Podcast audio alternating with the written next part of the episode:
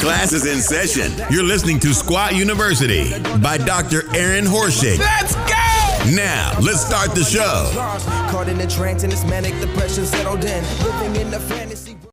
Hey, what's up, podcast listeners? Thank you so much for checking out today's show. This is episode 107 of the Squat University podcast. The goal with each and every one of these shows is to bring you as much value packed content to help you move better in the gym and in life, decrease your body's aches and pains, and help you reach your true athletic potential. Today's podcast is sponsored by Bearfoot Athletics.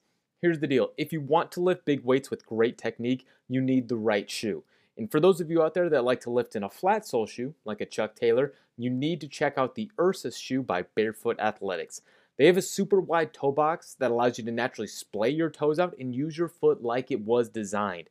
No more cramming your foot into a narrow toe box and smashing your foot into an unnatural position. And yes, most Chuck Taylors are extremely narrow. I've been lifting in the Ursus shoes for any of my non Olympic lifts, like my deadlifts and squats, for the last couple of months, and I absolutely love them. They're extremely comfortable and they're not going to break your bank like many other lifting shoes out there.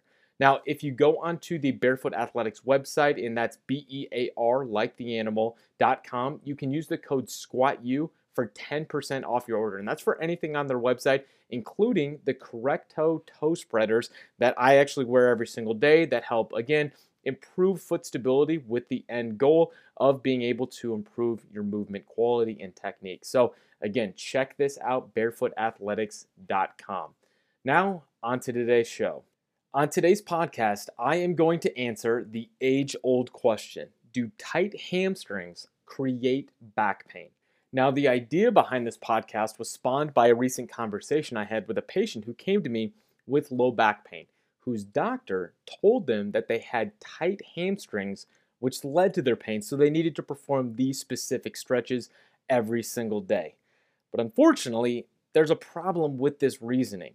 You see, for years we've been taught to stretch tight hamstrings for those who have had low back pain based on the premise that their limited flexibility was the cause of pain. But here's the kicker it isn't. You see, in 2000, a group of researchers from the Netherlands performed a study where they looked at a number of different factors amongst three different groups. You had a group of people that had very flexible hamstrings, you had a second group of people who had very tight hamstrings, and then you had a group of people who had low back pain. And here's what they found those with low back pain had the lowest hip range of motion via the straight leg raise test, which basically you lay on your back and you have someone raise your leg as high as you can go until it's just too painful or your leg starts to bend. And that's how we typically measure the flexibility of the hamstrings. So, what they found was that those who had back pain had even worse flexibility via this test than those who just had tight hamstrings. The next thing they found was that the hamstrings in both the very flexible group and the very tight group showed a very similar defensive reaction as they were stretched. This is a neurological finding. Basically, the further their legs were stretched, the more electrical activity rose in all of the hamstring muscles. However, those who had low back pain had a very abnormal defense reaction and did not have the simultaneous electrical activity in all of their hamstrings. Also, the electrical activity that they did record did not increase at the same gradual pace as those who were pain free. Now, this difference was only attributed to a heightened arousal or sensitivity to movement that occurs in those with back pain. Basically, they have neurologically a different electrical signal that is being sent to the hamstrings when in back pain. Now, there was no difference in the muscle stiffness between those who had tight hamstrings and those who had low back pain. And the last finding was that the hamstring flexibility of those with back pain was worse than those that had just tight hamstrings, but the limited motion was not accompanied by an increase in muscle stiffness. So here's what all this means. Basically, someone with low back pain doesn't have limited flexibility for the exact same reasons who just has tight hamstrings. Their muscles are actually reacting and behaving differently and appearing to be tight or short because they have less ability to tolerate a stretch. It's a neurological change. Basically, it occurs because their nervous system is going haywire due to the presence of pain in their back. So, despite what your doctor may have told you, despite what your physical therapist, your chiropractor, your athletic trainer, despite what all these medical p- practitioners before you have told you about your back pain, tight hamstrings are not a cause, but yet a symptom of back pain. What this means is that we can't just stretch it away. So, let's talk about the treatment plan or what it should look like for someone with back pain. Now that we know that limited hamstring flexibility for those in back pain is not just due to being tight, the solution can't just be to stretch it away. Here's what we do it's a three step process to fixing back pain. The first step, simple. You're to wind down pain sensitivity by avoiding the motions, postures, and loads that contribute to pain. Now, this is going to be different for each person. It requires efficient screening. So, a lot of times, people will look for specific exercises. What can I do exercise wise to get me out of pain? In reality, it's just as much what you don't do that can help decrease how painful your back is. Now, here's an example. Let's say you get pain um, when you are sitting with slouched posture, or maybe bending forward to pick a barbell, or even like a bag of laundry off the ground. Yet, you don't have any pain if you're walking or standing upright. Well, that rounding of the spine is what is triggering your pain. That's called a flexion intolerance. You are intolerant to the movement of flexion or rounding of your back. Now, this would be the opposite of someone who potentially could just round forward all day long, sit with slouched posture, and it doesn't make their back pain worse at all. Yet, maybe the second they extend their spine, they have pain. So, envision someone, maybe a weightlifter, doing a barbell press overhead or a jerk. And in doing so, they get a lot of extension, a lot of low back arch, and yet that triggers pain. So for that person, that would be an extension intolerance. And yes, some people can have both, but the first idea is figuring out what specific motions, postures, and loads contribute to pain individually for you because there's no one size fits all, and then removing those. So for the person that has pain when they're sitting or uh, bending forward to grab something off the ground. Maybe having a standing desk for a while or kneeling rather than rounding their back can help decrease pain over time. It's slowly decreasing your sensitivity to pain because you're moving a little bit differently. So it's not only what you do, but what you don't do that can be the first step to getting out of pain. Uh, for that person that maybe has pain when pressing overhead because they arch their back, well, let's work maybe on some mobility so that you don't arch your back every time. So maybe this is upper body mobility.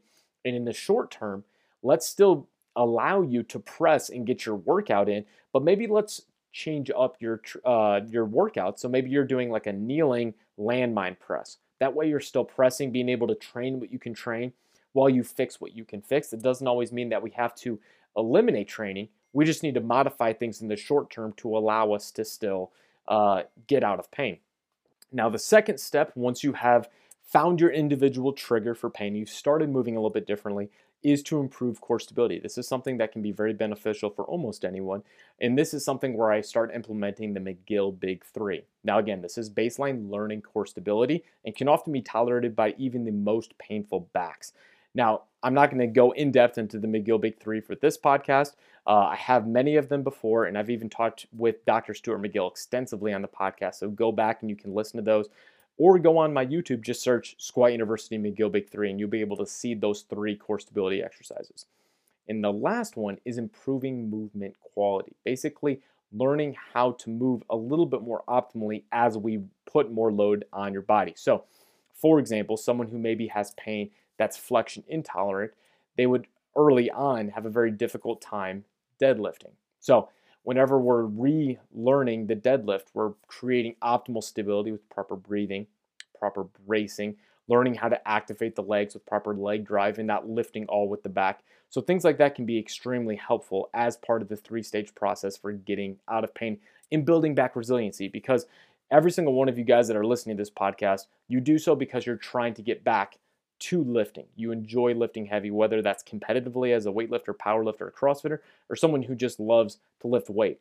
So the end goal with any rehab program is to then reinstill a lot of weight training into that to build back that resiliency, that capacity.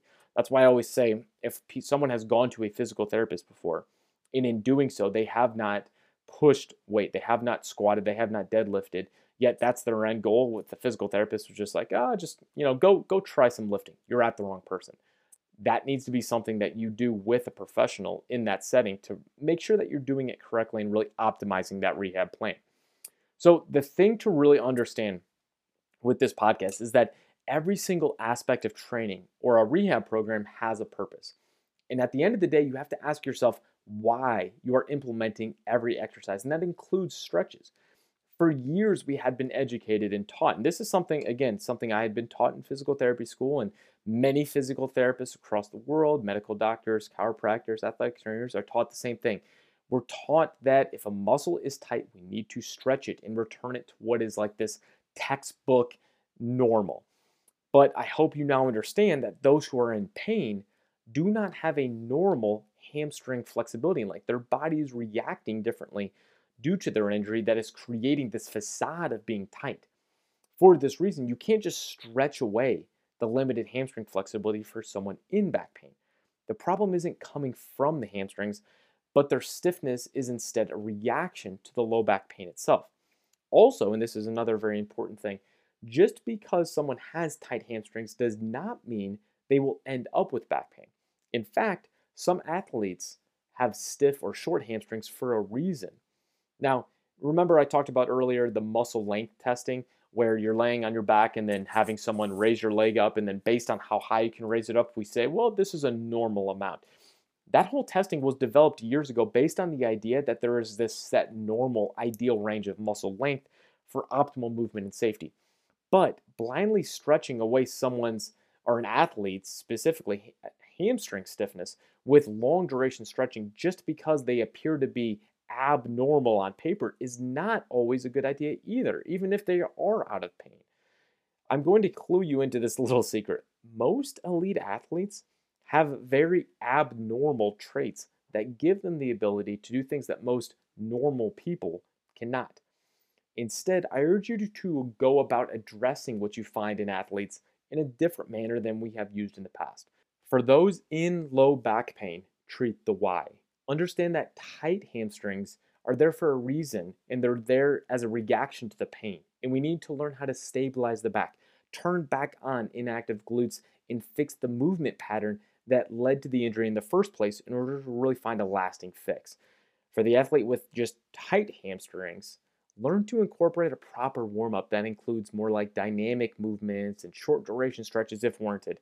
But the idea of improving mobility and movement quality without a decrease in performance, I rarely will prescribe very long duration stretches for anyone because our idea is that we want to actually improve our movement quality without seeing any decreases in performance.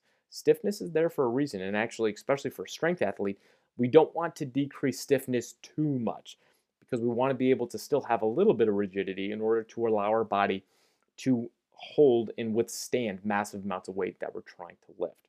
So that is it for today's podcast. I hope that it was able to help empower you to make a couple more educated choices when it comes to whether or not we want to stretch and if stretching the hamstrings should ever be warranted for someone who has low back pain. So, again, I hope you guys are enjoying the podcast that I'm creating. Obviously, this was a little bit of a quicker uh, one with just myself, not an interview. If you are enjoying the podcast, please take a picture, screenshot of this right now on your phone, share it across social media so I can at least reach out to you and say thank you so much for listening. It really means so much to me, guys. Uh, if you have any questions or things that you would like for me to cover in future podcasts, just uh, DM me on Instagram, email me at squatuniversity at gmail.com. Um, also, if any of you guys are on the new app Clubhouse, uh, definitely hit me up on Clubhouse. I just got on that a couple weeks ago, and myself and physical therapist Dr. Dave Tilley, who runs Shift Movement Science, uh, we've been doing some weekly, or at least on Tuesdays, um, a couple interesting things on Clubhouse talking about just sports performance and rehab. So if you guys are interested in learning about that at all, jumping on, listening into the conversations, it'd be awesome to have you. Um, hope you guys again are enjoying uh, the podcast and have a great week. Till next time, guys. Happy squatting. That's it for today, class, on Squat University by Dr. Aaron Horschig. For more exclusive content, log on to squatuniversity.com.